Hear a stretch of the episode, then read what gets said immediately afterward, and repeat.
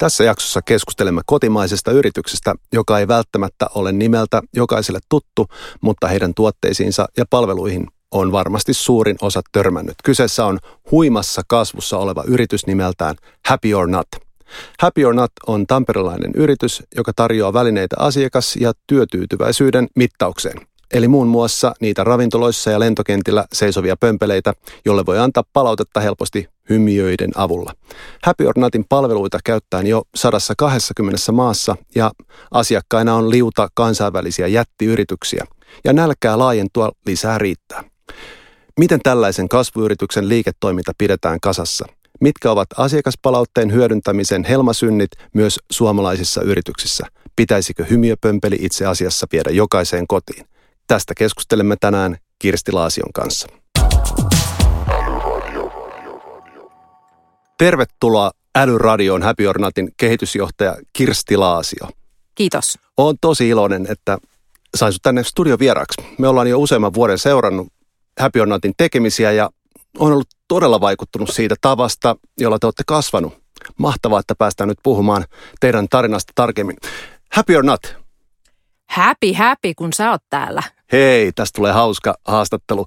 Äh, sä kerroit tuossa aikaisemmin, että te olette siitä harvinainen firma, että olette tunnetuimpia ulkomailla kuin täällä Suomessa. Onko se näin? Totta. Monesti Suomessa esimerkiksi kysytään, että hymiöt tunnetaan, mutta happy or not, mikä se niin kuin onkaan, onko se joku ulkomainen yritys. Ja siinä yhteydessä on saanut sanoa, että ei, että kyllä se ihan täältä Suomesta on lähtöisin ja, ja tota, täältä ponnistettu maailmalle aika nopealla vauhdilla. Ja se on hienoa se.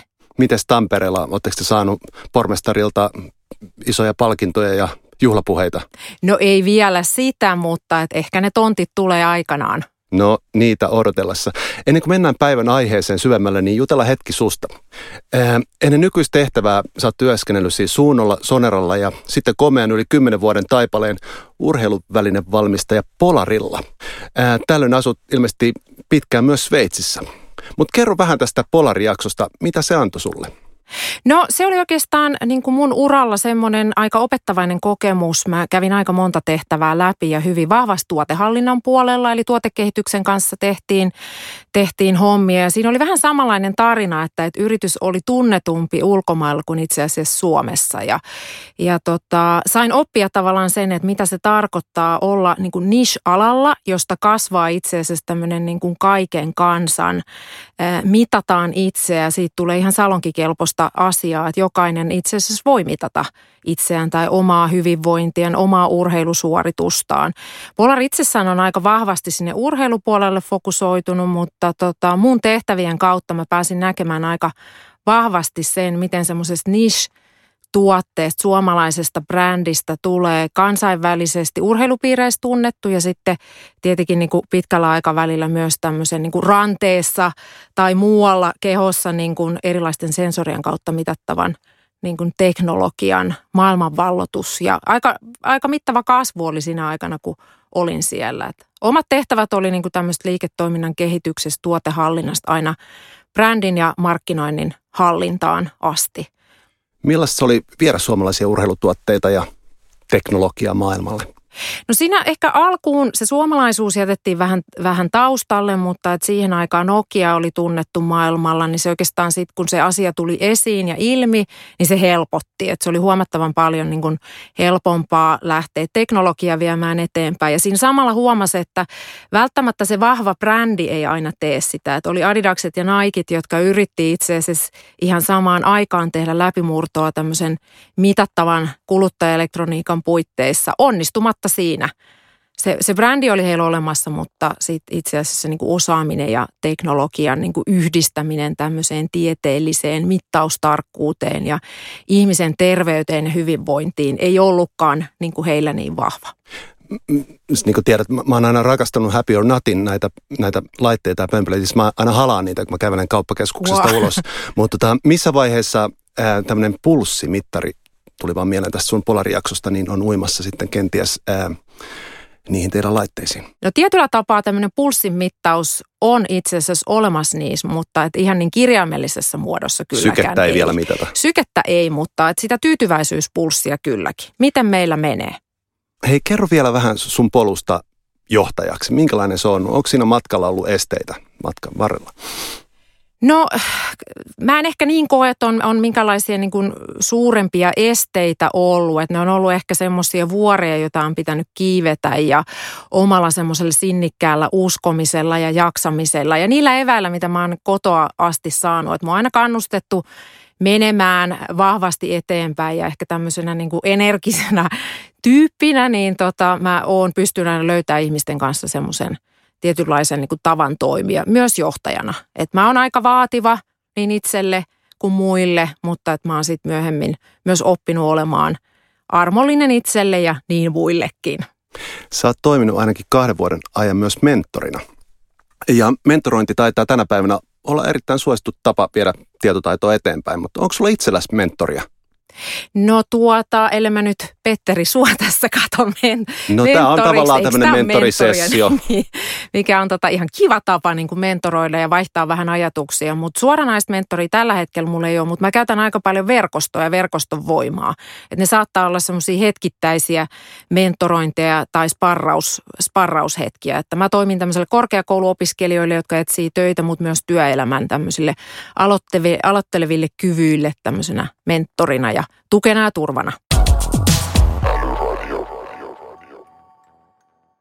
Kirsti Laasio, olet työskennellyt kotimaisessa yrityksessä, mutta samalla viettänyt noin puolet elämästäsi ulkomailla. Tämä on varmasti antanut sinulle mukavasti näköalaa siitä, miten liiketoimintaa laajennetaan. Mikä on suomalaisten yritysten yleisin virhe, kun lähdetään laajentamaan rajojen ulkopuolelle? Mitä mieltä saat? No siinä voi olla ehkä kaksikin asiaa semmoista, mitä mä kuulen aika useasti tehtävän, että, että lähdetään niin kuin liian täydelliseksi hiomaan sitä suunnitelmaa. Ja tota, puuttuu sellaiset verkostot, siis tämmöinen network siellä, siellä ulkomailla, että, että, että se on ehkä semmoinen yksi, yksi tekijä. Toinen on tämmöinen hyvin tyypillinen, mistä ehkä enemmänkin ja laajemminkin puhutaan, on tämä suomalaisten tuote edellä lähestyminen. Et meillä on ihan mahtavia tuotteita ja, ja tämmöisiä toiminnallisuuksia, ominaisuuksia, teknologiaa, keksintöjä ja innovaatioita, mutta hyvin usein unohtuu se, miksi sitä tehdään, kenelle sitä tehdään, minkä ongelman se itse tuote tai teknologia ratkaisee. Ja tämä on oikeastaan semmoinen, mitä, mitä näkee valitettavan usein ja liian usein, ja se on semmoinen kompastuskivi. Mitä sä luulet, minkä opin sä oot tuonut mukana ulkomaankeikolta? No ehkä just tämä tämmöinen rohkea kokeilu, siis että et ei lähdetä niin kuin hiomaan sitä ja viilaamaan sitä loppuun asti ja sitten semmoinen rohkea kokeilu ja sitten semmoinen esittää ajatuksia rohkeasti. Se on ehkä, se on, se on sekä itselle ja sitten mä näen, että se on tämmöisessä liiketoiminnassa ja, ja erityisesti kun teknologian kanssa ollaan tekemisissä, siellä on paljon humaaneja arvoja myös, niin tämä tämmöinen rohkea kokeilu ja, ja ehkä hyvin tyypillistä kasvu- tai startup maailmassa on tämä tämmöinen fail fast, että kokeile jos meni mäkeen, niin kokeile uudestaan ja eteenpäin, ettei jäädä murehtimaan. Te tiedätte asiakastyytyväisyydestä aika paljon ja asiakaskokemuksestakin puhutaan aika paljon täällä Suomessa. Ja itse asiassa datan keräämiseen tuntuu aika moni yritys havahtuneen. Eh, Mutta mitä sun mielestä, kuinka hyvin suomalaisissa yrityksissä hyödynnetään saatavilla olevaa dataa asiakaskokemuksen kehittämiseen? Mun mielestä on aika paljon vielä varaa hyödyntää enemmän. Et se on niin ilahduttavaa huomata, että ollaan kiinnostuneita, mutta et mitä sillä tiedolla tehdään – missä meillä on ongelmia, mitä ne ongelmat on, milloin ne ongelmat on. Tai milloin on niin kuin saavutettu tämmöisiä mahtavia onnistumisia. Niitä ei jaeta välttämättä.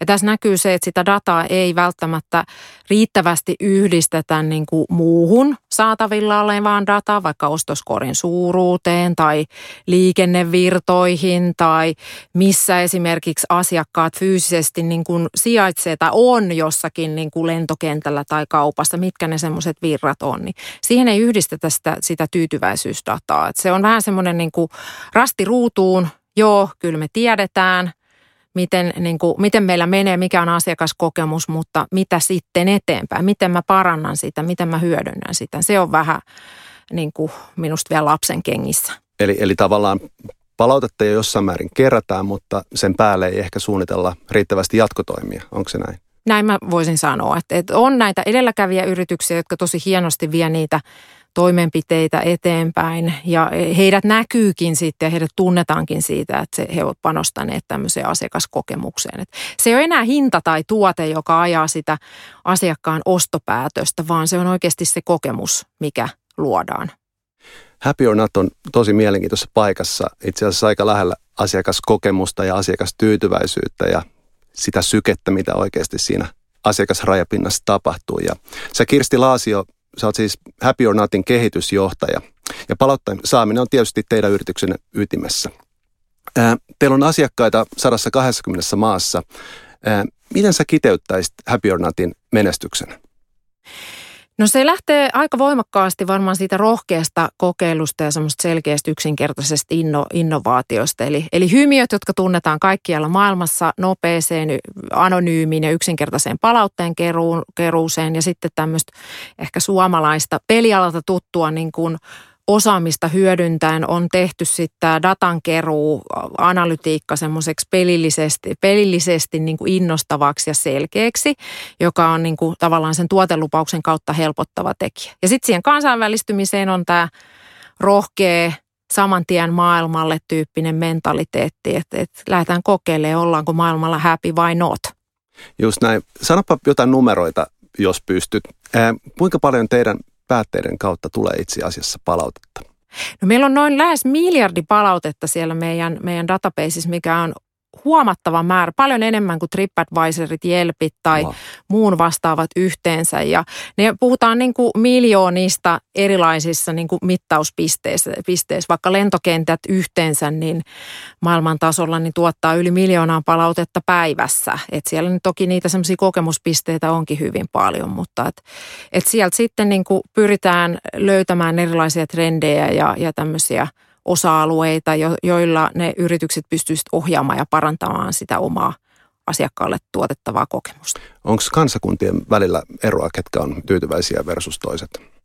No niissä ei suoranaisia niin isoja eroja ole. Et, et Itä-Eurooppa sanotaan näin, että tulee ehkä vähän perässä tämmöisessä asiakaskokemuksen ymmärtämisessä, mutta itse asiakkaat tai sanotaan potilaat eh, terveydenhuollossa tai matkustajat maailmalla, niissä ei ole eroja. ne on ehkä enemmän sit kellonajat tai johonkin tiettyyn viikonpäivään siellä toistuu tietyt trendit tai, tai kaupan alalla, niin on tietyt semmoiset niin kellonajat, jolloin niin kuin tyytyväisyys selkeästi laskee. Niihin löytyy sitten hyvin paljon semmoisia yhtenäisiä nimittäjiä ja tekijöitä. Ähm, Kirsti, kerro, mitä yritykset pystyy oppimaan tästä saadusta kerätystä palautteesta? No yritykset näkee itse asiassa, missä se asiakaskokemus menee sillä hetkellä ja, ja pystyvät hyödyntämään sitä esimerkiksi työvuorojen suunnitteluun. Eli on semmoiset tietyt kellonajat, jolloin tyytyväisyys laskee. Se voi esimerkiksi johtua siitä, että henkilökunta ei ole riittävästi paikallaan. Sitä pystytään hyödyntämään henkilöstön motivoimiseen, eli ne, jotka antaa sitä varsinaista asiakaspalvelua. Tai jos mitataan työtyytyväisyyttä, niin sillä saadaan sitoutettua – yrityksen työntekijät, jaetaan sitä niin kuin hyvää tai sitten jos on tämmöisiä niin kuin kipupisteitä tavallaan tai ongelmakohtia siinä tekemisessä, niitä voidaan ratkoa yhdessä. Päästään paljon nopeammin semmoisiin syihin, miksi meillä ei asiat meekään niin hyvin. Tai sitten on mahdollista esimerkiksi niin kuin poistaa hukkaa, että nähdään, että että tota, tyytyväisyys on tietyllä tasolla ja, ja sitten se putoaa yhtäkkiä ja sitten pystytään nopeammin niin kuin vaikuttaa niihin toimenpiteisiin ja säästetään sillä kustannuksia. Useimmiten niin kuin sanotaan vaikka kaupan alalla tämä hyvin nopeasti korreloi toki sen ostoskorin suuruuteen. Kun on tyytyväisiä asiakkaita, niin se on vähän indikaatio siitä – tulevasta. Eli tavallaan vähän kuin kristallipallon katsoisi. Myynnin lukemat kertoo menneestä, mutta asiakastyytyväisyys itse asiassa kertoo siitä tulevasta suunnasta. Oletteko te tehnyt tämmöisiä testejä, että ennen kuin ihminen kävelee kauppaan, te mittaatte tyytyväisyysindeksin ja sitten kun hän kävelee kaupasta ulos, niin tyytyväisyysindeksin. Suoranaisesti verrannollisesti ihan just tällaista skenaariota ei, mutta että eri kysymyksillä kylläkin, että, mm. että tavallaan, että, että saatiinko sitä palvelua ja mi, miten asiakas poistui sitten niin jonkun ajan kuluttua. Ja. Miten sitten laatu? Ähm, onko teillä jotain systematiikkaa katsoa, että se laatu on ihan oikeata ja ne, jotka on ollut tyytyväisiä, ei kuitenkaan sitten äänestä punasta? Vai millä, mitä muuta tapaa voisi olla tarkkailla sitä laatua? No itse hymiö tai hymiöasteikko äh, niin kuin kertoo ihmiselle sen, että mikä, mikä fiilis tavallaan oli. Ja jos joku nyt sitä haluaa niin kuin ehdoin tahdoin vaikuttaa, eli tavallaan niin kuin rämpyttää vaikka jonkinnäköistä hymiöpainiketta vähän pidempään, niin siellä on semmoinen häiriön poistosuodatin. Eli se on tämmöinen älykäs algoritmi, joka suodattaa asioita poispäin. Tai jos aina joukosta löytyy joku yksi tai kaksi, ne määrät sen, sen datan tai palautteiden suhteen on niin valtavia, eli ne hukkuu niin, kuin niin sanotusti sinne meluun. Ja sitten jos on joku tietty paikka, niin jonkun ajan kuluttua asiakas ehkä huomaa, että ei tämä niin kuin, johtaako tämä mihinkään. Eli me huolehditaan siitä, että ne oikeat tunteet tulee ilmaistua. Se, että jos joku sitä haluaa manipulatiivisesti niin kuin jollain tavalla käpälöidä, niin sieltä esimerkiksi vaikka aukiolaikojen ulkopuolella niin tämmöistä palautetta ei lasketa, että siivoojat tai työntekijät ei pääse vaikuttamaan siihen. Ja jos se on oikein niin kuin tuotu tämmöinen asiakastyytyväisyyden mittaus siihen, siihen henkilöstöllekin, että miten henkilöstö hyödyntää siitä ja se on hyvin niin kuin käyty läpi ja henkilöstö sitoutettu, niin sillä ei ole kellään mitään syytä, että miksi, miksi menisi menis manipuloimaan. Me autetaan siinä niitä yrityksiä oikeasti implementoimaan, että miksi, miksi kannattaa olla kiinnostuneet tästä asiakastyytyväisyydestä. Sitten nämä yritykset on palkinnut näitä – asiakaspalvelijoita tai, tai sitten sitä henkilöstöä niin kuin hyvistä saavutuksista, bonuksilla tai muun tyyppisillä. Sä vastaat, Kirsti, eikö niin, asiakaskokemuksesta ja liiketoiminnan kehittämisestä. Se on varmaan äärimmäisen kiinnostava tehtävä, mutta kasvuyrityksessä myös tosi vaativaa. Mitkä on ne tärkeimmät tekijät, joilla te huolehditte siitä, että työntekijöillä pysyy homma hallussa ja asiakkaat saavat sitä laatua, jota odottavatkin saavansa? No me käytetään niin kuin itse myös meidän, meidän palveluamme mitataksemme meidän omien työntekijöiden tyytyväisyyttä. Minä itse mukaan lukien toimitusjohtaja kaikki jättää palautetta, että minkälainen päivä oli ja jos on jotain parannusehdotuksia tai jos on jotakin kiitettävää, niin pyritään niin kuin saamaan niistä syistä kiinni. Eli on mahdollisuus jättää anonyymisti palautetta, että se on mahdollisimman niin kuin matala se kynnys. Me käydään niitä läpi, järjestetään vaikka tämmöisiä workshoppeja, joissa yhdessä sitten puretaan, että mitkä nämä oli tämmöiset ongelmakohdat, mitä niihin voisi tehdä, kutsutaan johto mukaan, pyritään pitää hierarkia mahdollisimman niin kuin matalana. Ja sitten tämä, että, että meillä on niin kuin riittävän läpinäkyvää tämmöisessä kasvuyrityksessä se, se toiminta, kun kasvetaan kovaa vauhtia, niin monelle voi tulla sellainen fiilis, että nyt mä en enää tiedä, mä en, ei ole enää kaikki tieto saatavilla miten tämä niin kuin menee tästä eteenpäin, mikä mun oma rooli on tässä. Ja, ja esimiehet niin kuin saa toki siihen omaa, omaa tukea, mutta että esimiehille myös on niin kuin iso rooli viedä sitä, sitä tietoa ja varmistaa, että, että kaikki niin kuin, kaikilla on kaikki tieto saatavilla, mitä, mitä sillä hetkellä tarvitaan. Teillä on ihan, ihan mieletön tuo asiakaslista, jos pari nimeä tuosta poimii, niin teidän palveluitanne käyttää muun muassa McDonald's, IKEA, Microsoft, Nike, Amex. Millaista on ollut käydä neuvotteluja tällaisten globaaleiden yritysten kanssa? Onko se ollut helppoa, vaikeaa? Mitä jäänyt käteen?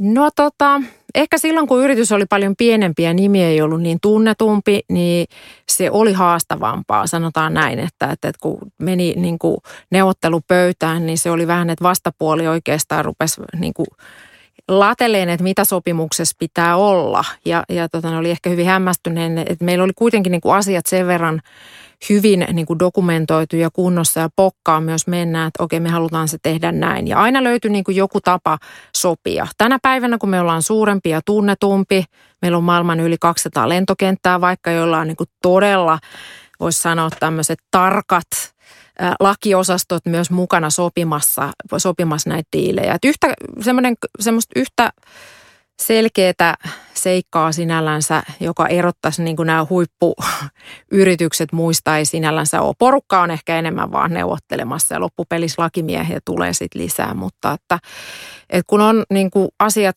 kunnossa ja, ja tavallaan niin kuin osaa oman asiansa riittävän vakuuttavasti ja sitten tietenkin niin kuin tänä päivänä auttaa se, että on jo monia referenssiyrityksiä, joita me käytetään hyväksi niissä neuvottelutilanteissa, niin se helpottaa. Ja sitten kun se on niin, se on niin kuin jokaiselle siinä neuvottelupöydässä sen palvelun niin kuin anti on jo näkyvillä, että se on niin helposti tulkittavaa ja nähtävissä olevaa, että siihen ei niin kuin vaadita kovin montaa kierrosta. Mittaatteko te myös neuvotteluiden tyytyväisyyttä asiakkailta. Pitäisi mitata. Et pömpeli vaan sinne neukkarin mukaan. Toi itse asiassa hyvä idea, Joo. vaikka meillekin. Miettää tätä lisää. Mutta kerros vielä tästä liikevaihtopuolesta. Ilmeisesti teillä on näitä fyysisiä laitteita, mutta teillä on sen lisäksi myös online-tuotteita. Miten liikevaihto jakautuu näiden fyysisten tuotteiden ja online-tuotteiden väliltä? Voi sanoa, että suurin osa itse asiassa on näistä tämmöisistä hymiöistä, jotka mittaa reaalimaailmassa tapahtuvaa asiakaskokemusta tai jonkinnäköistä interaktiota. Että jonkun verran on digitaalisia hymiöitä, että, että voisiko nyt sanoa, että 90 prosenttia on varmaan tämmöistä reaalimaailman mittausta, joka on ehkä niin kuin helpoimmin havaittavissa monelle yritykselle ja siihen ei oikein löydy semmoisia työkaluja. Kasvuun ja laajentumiseen tarvitaan paljon paljon rahaa ja Happy or Not on sitä myöskin saanut. Eikö niin viime syksynä hieno 14,5 miljoonaa euroa tuli Kyllä. kahdelta sijoitusyhtiöltä. Mihin te olette käyttänyt kaikki nämä rahat? No sanotaan, että prosessi on vielä meneillään, että rahaa käytetään eh, ensisijaisesti kasvun varmistamiseen ja ehkä se nopeus, että pystytään nopeammin tekemään toimenpiteitä. Me ollaan palkattu henkilöstöä lisää, vastikään oli niin kuin sadas työntekijä, eh, mutta että me ollaan menossa kohti 120 työntekijää tällä hetkelläkin, että et uutta porukkaa tulee. Ensisijaisesti tietenkin me ollaan niin kuin tuotekehitykseen satsaamassa, mutta myös tulevaisuudessa markkinointiin ja tämmöinen customer success puoli, jolla me varmistetaan, että meidän asiakkaat oikeasti saa meidän palvelusta kaiken sen hyödyn irti, mitä me, me luvataan, ja he pystyvät tekemään oikeita toimenpiteitä. Että tämmöinen niin kuin customer success, niin kuin teilläkin, on aika, aika isossa roolissa ja tärkeässä roolissa varmistamaan, että asiakaslupaus täyttyy ja asiakkaat jatkaa meidän kanssa ja me pystytään tuottamaan sitä arvoa, mitä asiakas tuli hakemaan. Näitä Happy or Notin laitteita näkyy ympäri maailman kaupoissa ja lentokentillä ja ravintoloissa. Onko jotain sellaista paikkaa vielä, missä niitä ei ole? No aina aika ajoin vähän niin kuin ehdotetaan, että olisiko tämä niin kuin mahdollista saada kotiin. Tai, Erittäin hyvä idea. että miten niin kuin aviomies tänään suoriutuu tai, tai sitten, että miten tämä keittiön antimet tänään. Näitä ehdotuksia aina tulee. Tai sitten teknologian mielessä tietenkin, että tämmöistä integraatiota, että esimerkiksi ostat uuden auton ja auto – tavallaan pyytää heti palautetta, että minkälainen tämä oli tämä käyttöönotto tai lentokoneen istuimissa oleva elektroniikkaa siihen integrointi, maksupäätteet. Näitä on, niin kuin, näitä on valtavasti tämmöisiä esimerkkejä, joissa voidaan niin kuin ajatella, että tämmöinen kokemus ja kokemuksen mittaaminen olisi paikallaan. Mutta kyllä mä Henkko pidän näistä tämmöisistä ehkä vapaa-aikaan tavallaan sijoittuvista kokemuspisteistä, että se olisi ihan hauska ajatus – Mä oon monta kertaa miettinyt sitä, että mä haluaisin antaa itselleni palautetta. Ja, ja itse asiassa ihan systemaattisesti palautetta siinä mielessä, että esimerkiksi aamuisin mä voisin antaa palautetta, miten mä nukuin. Ja Joo. sitten mä haluaisin antaa myös siitä, että, että onko mä kuinka positiivisesti ajatellut pitkin päivää.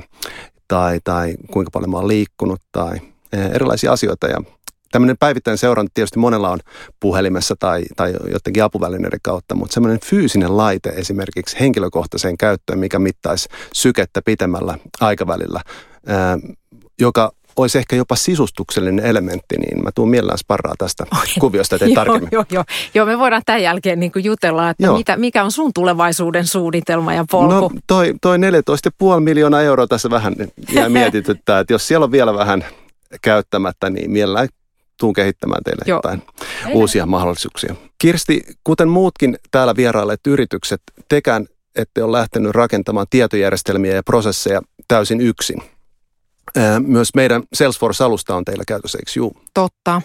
Mutta millaisessa roolissa erilaiset kumppanit on teidän liiketoiminnassa?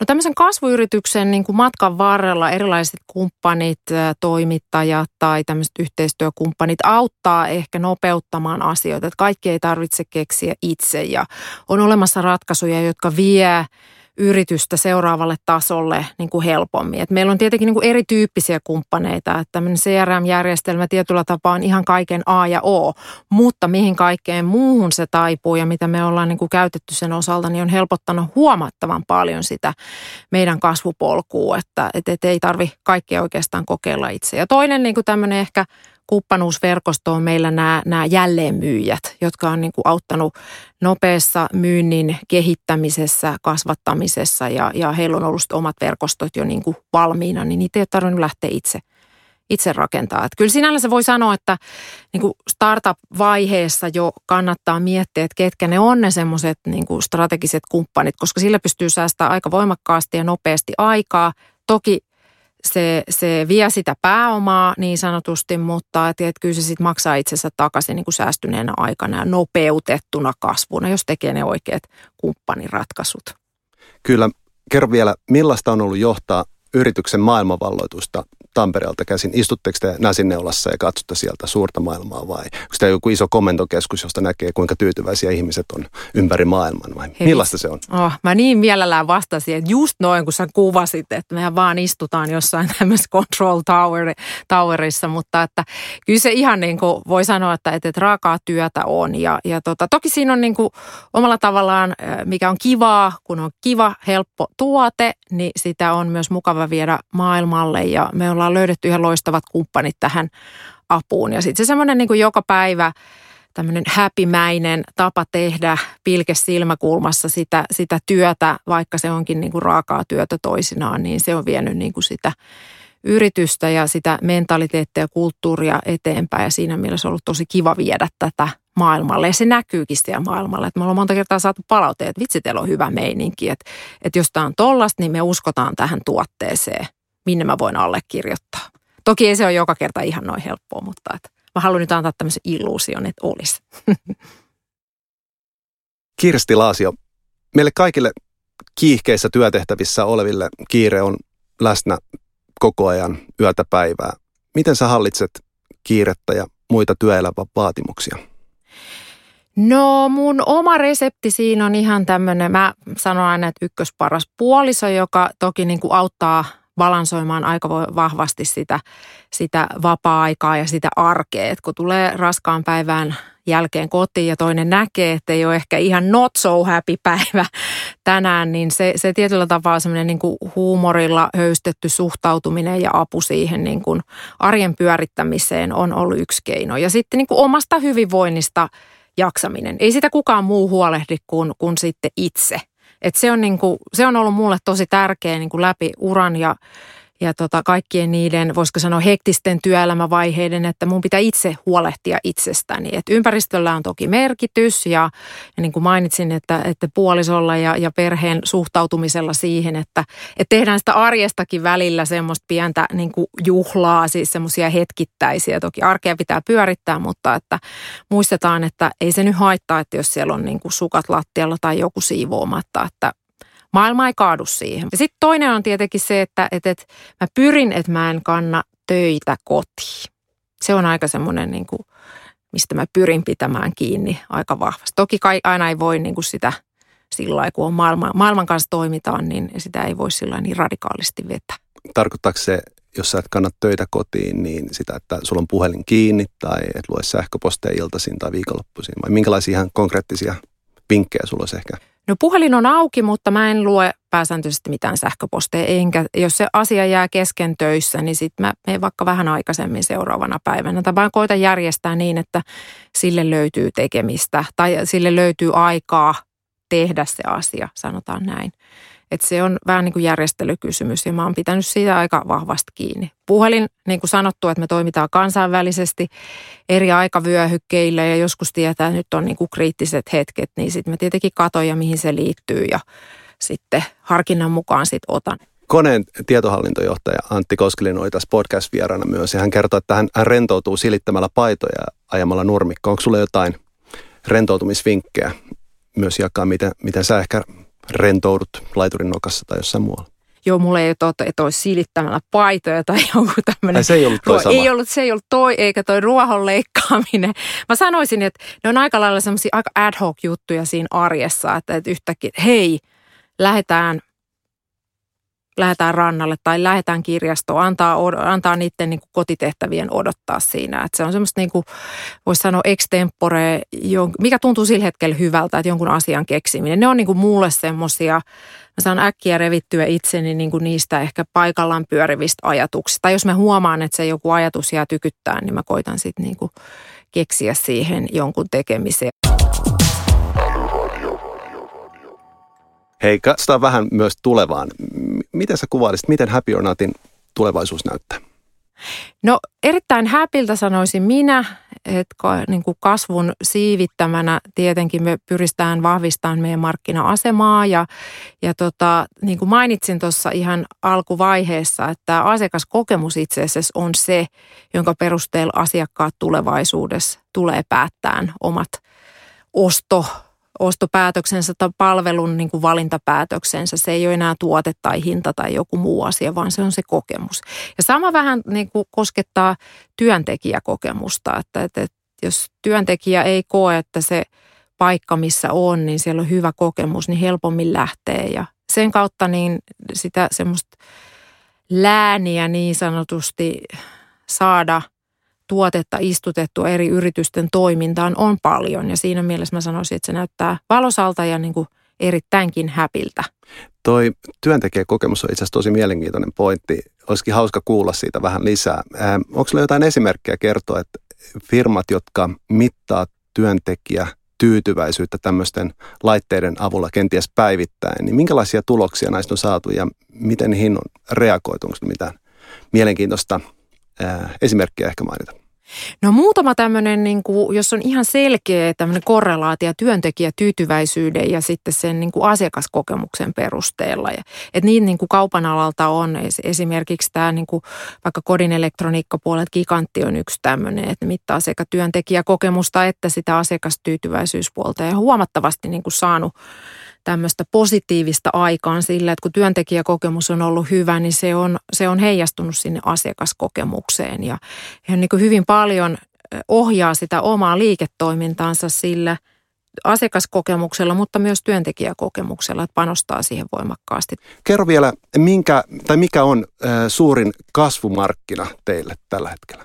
No maantieteellisesti kyllä se Pohjois-Amerikka on, että siellä on tämmöinen palvelukulttuuri, voisi sanoa Eurooppaa vähän pidemmällä sinällänsä, että se, se, siellä on ihan valtavat kasvumahdollisuudet, mutta että, että on tiettyjä niin tämmöisiä Euroopan maita kohteita, Saksa, Ranska, UK, Englanti siis, niin, niin nämä on tämmöisiä osa-alueita, missä vielä on paljon kasvulle varaa, mutta että Pohjois-Amerikka mainittakoon nyt tämmöisenä yhtenä voimakkaana kasvualueena.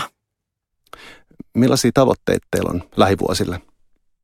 No varmistaa se, että, että kun ihmiset ajattelee jollain tavalla tämmöistä asiakaskokemusta tai tyytyväisyyttä, niin niillä tulee tämmöinen happiness-indeksi mieleen, joka olisi sitten se, se meidän tuottama indeksi. Et NPS, joka on tämmöinen Net Promoter Score-asteikko, joka aikoinaan toi vähän tämmöisen niin kuin asiakastyytyväisyysmittauksen, mutta se on hyvin kompleksinen – asteikko. Ja tämä Happy Index oikeastaan kertoo aika nopeasti ja suoraan. Niin voi sanoa, että, että NPS on vähän niin kuin historiaa ja Happy Index on, on tulevaa. Ja siinä mielessä meidän tavoitteena on, että tämä on ehkä maailman tunnetuin tämmöistä tyytyväisyyttä ja, ja tämmöistä happiness, mikä tämä nyt on sitten paras suomalainen kuvaava termi tälle, niin semmoista indeksiä kuvaava niin kuin mittari on tämä Happy Notin indeksi. Kuulostaa tosi mielenkiintoiselta ja riittävän korkealla tavoitteet, mutta miten sun omat henkilökohtaiset tavoitteet, mitä sä haluat saavuttaa?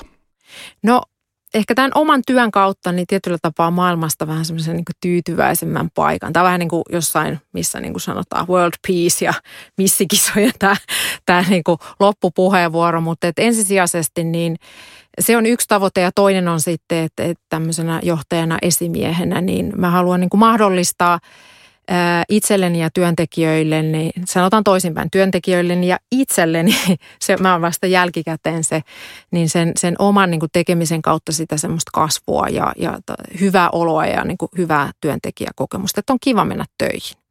Loistava. Kirsti Laasio, iso kiitos siitä, että saimme sinut Älyradion vieraaksi ja Seuraavaksi me kuunnellaankin päivän Salesforce-vinkki. Kiva. Seuraavaksi on Salesforce-vinkin aika.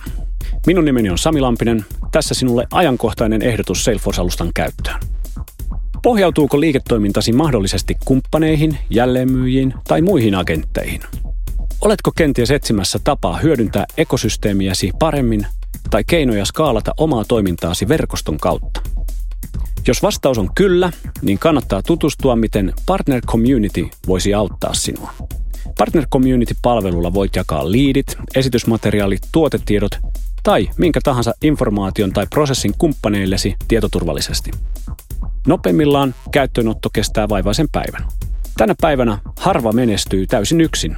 Partner Communityn avulla tarpeellinen tieto kulkee organisaatiosi ja kumppaneidesi välillä sukkelaan ja vauhdittaa kaikkien osapuolien liiketoiminnan kasvua.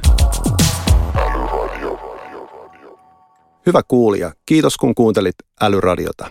Podcastimme jäänyt kesätauolle, jatkamme taas lomien jälkeen. Otamme ilolla vastaan myös arvioita Applen podcast-sovelluksessa. Lue lisää suomenkielisestä blogistamme. Löydät sen helposti osoitteesta salesforce.com kautta suomi-blogi.